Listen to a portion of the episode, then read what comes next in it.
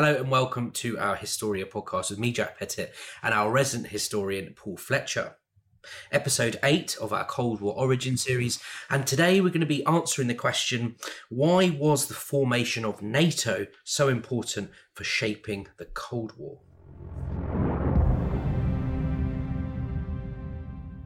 Fletch, hello. Hi, Jack. Here we go again. Right, let's um, begin um, by you giving us a sense of how NATO actually comes about.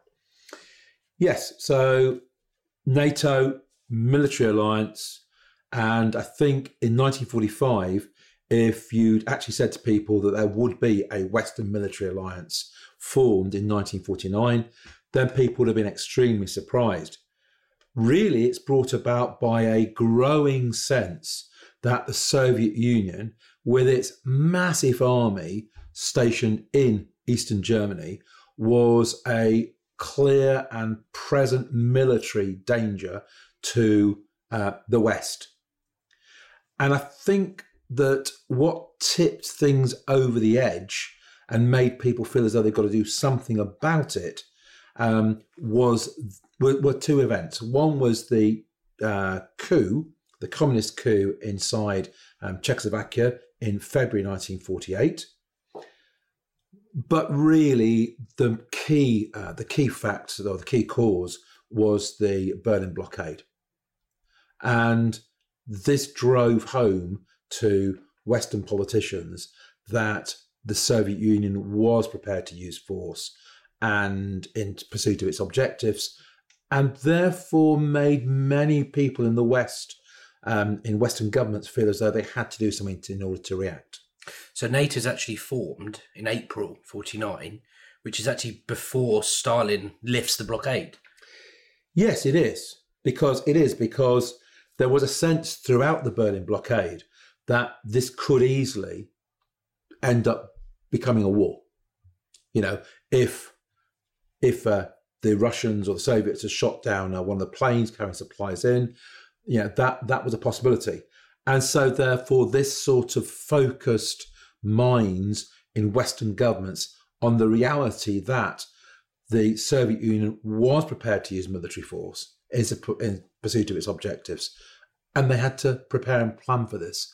And so it's as a direct consequence of the Berlin blockade and the threat within that that NATO was formed. Now, you know, let's make it absolutely clear. Um, we're talking about something here which was revolutionary. I'll go back to that within the consequences later on, but it's something that is revol- was revolutionary, and you know, it wasn't just sort of revolutionary for the Americans, but you have particularly Britain and France were having to accept that these two great powers, in both their cases had been global superpowers of their days. We're talking both, about America and Russia here. No, no, no, no. I'm talking about Britain and France. Those and two, France. yeah, those two powers, which had been global superpowers, had got to accept that they were no longer able to stand up to the Soviet Union on their own.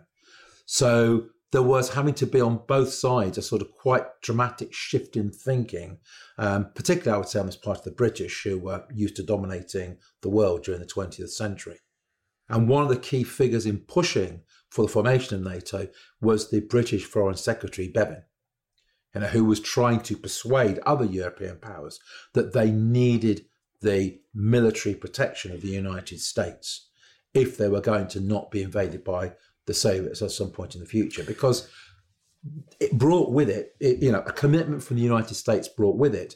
Not only did it bring with it the sort of conventional weapons, but of course it brought with it as well. In April '48, it brought with it as well the the nuclear protection as well mm. um, against uh, uh, Soviet invasion, um, um, and hopefully that would therefore stop the Soviets from attacking. So NATO was formed in April '49 on one basic principle, um, and the basic principle was that if you attacked one, you attacked everybody, and therefore everybody within NATO, the North Atlantic Treaty Organization, everybody would therefore pile in in support of any member that was attacked. I was just about to ask NATO, as it stand for North Atlantic Treaty Organization? Yes, and, it, and it's called North Atlantic Treaty Organization because it includes America, the USA, and also Canada as well. a whole series of Western powers. There are 12 members in total, whole series of Western powers, the most powerful being um, Britain and France. And uh, and it also includes the might of uh, Luxembourg, um, and yeah, and and its job was to be a military alliance which would stand up to any attack from the Soviet Union. After that, the the the the Americans clearly thought they were onto something here because what that was then followed by was that the Americans then created a whole series of other military alliance, regional alliances around the world as the Cold War spread. So, with China, for example, becoming communist in 49, um, you then get the formation, therefore, in the Middle East of the Baghdad Pact, which 1954, which was renamed CENTO, C E N T O, uh, in 1959. And in 1955, you get the formation of SEATO, uh, S E A T O. And the formation of these um, alliances was to effectively to try to surround Russia with military alliances, which were all under the umbrella of the United States. So when SEATO formed? 1955. So is that a reaction to? Is that a cause? Is that a, is that a consequence? Sorry, of the Warsaw Pact? No, I think it's more actually the the Americans setting the pace. So what underpins all of these military alliances being set up? Well, the idea that goes back to something we said in a previous podcast: the whole idea of containment. The Russians understand containment. The Russians understand force. It's the only thing they understand. And if you have enough force there, you will be able to contain them, and containment will therefore work.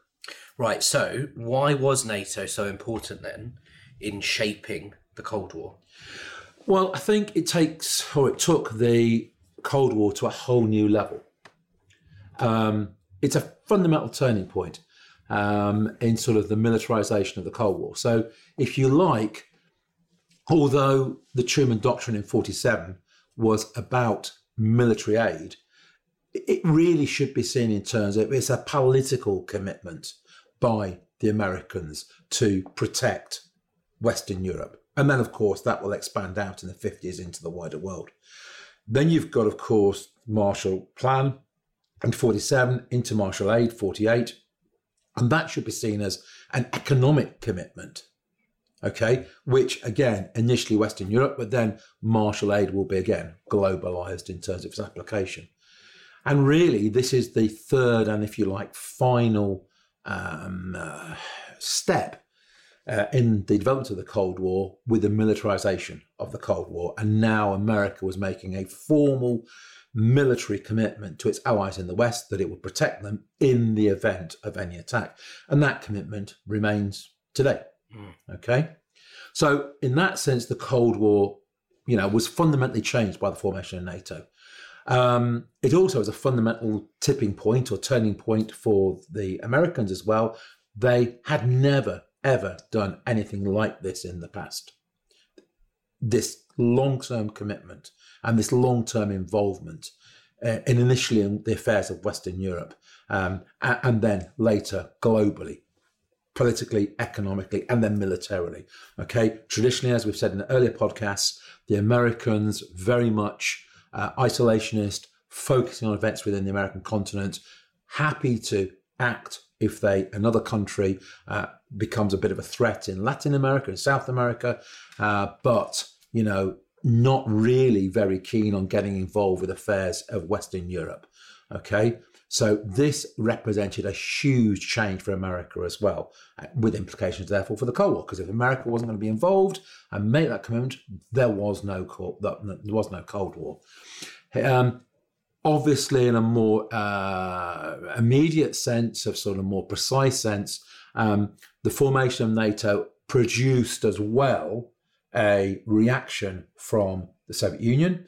Um, now, historians tend to or can easily sort of make a direct causal connection between the formation of NATO and the formation of the Warsaw Pact, which was the Soviet Union's sort of mili- own military alliance, the uh, your reaction to that. Um, but it's a bit more complicated than that because, of course, there's what is this? My maths is right. There's a seven-year gap or six year gap between, um, my math isn't very good, uh, between the formation of NATO and the formation of the Warsaw Pact. Of course, formation of the Warsaw Pact is 55. Yeah. So, you know, if there's that direct link, you'd have thought it would have happened earlier, like, for example, with East and West Germany. yes. So Okay. the question is, why didn't it?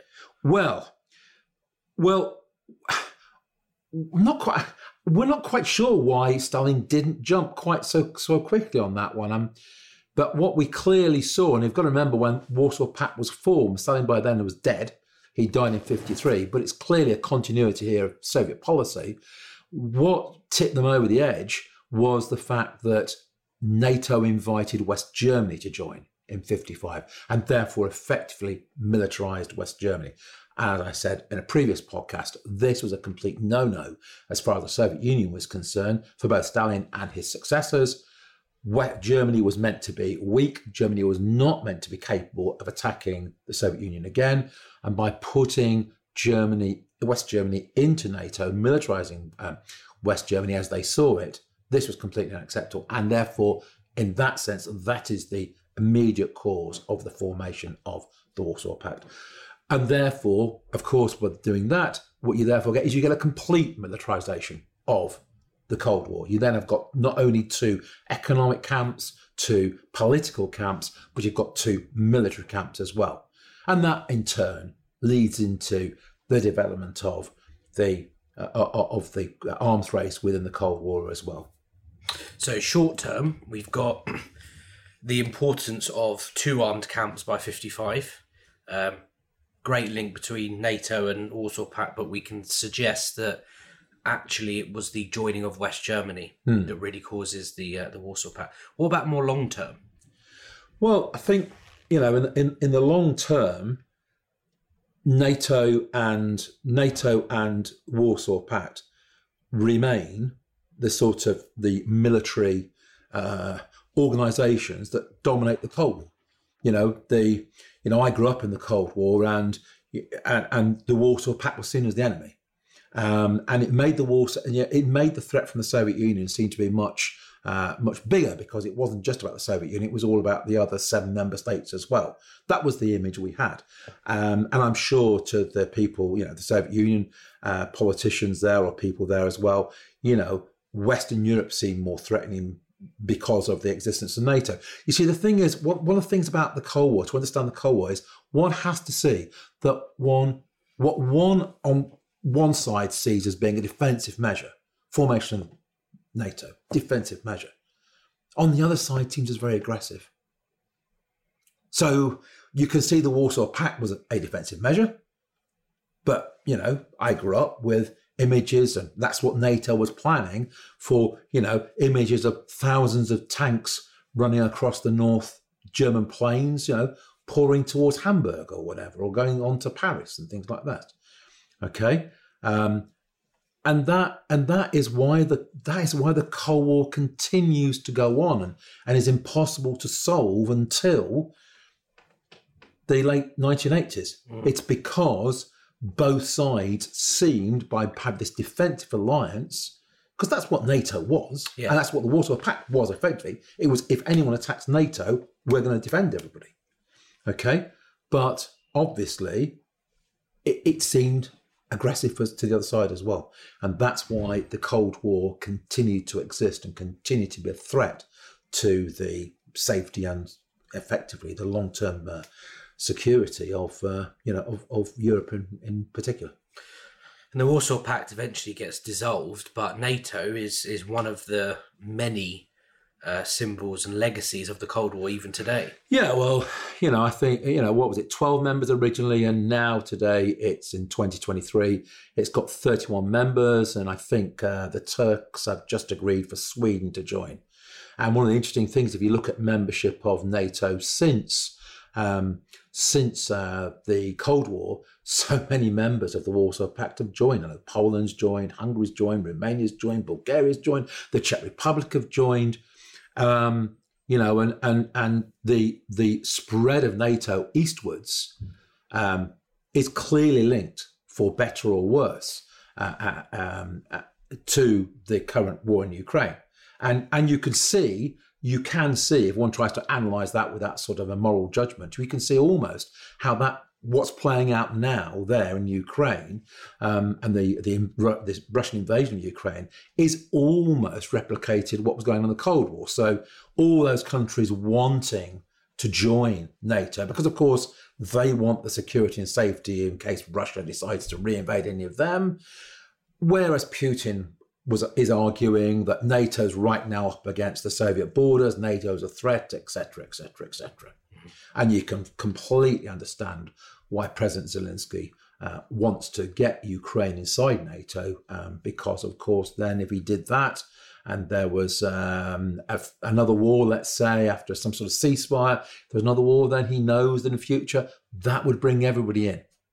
Got that safety blanket. Well, yeah, but also that huge danger as well, because yeah. of course, you know, if NATO means everything, everybody would have to pile in, and that would therefore be a direct conflict between the USA and Russia. Mm. Right, thank you so much. Um, thanks for listening. Next episode will be on to episode nine already, and we'll be looking at the arms race from 45 to the early 60s. Thank you.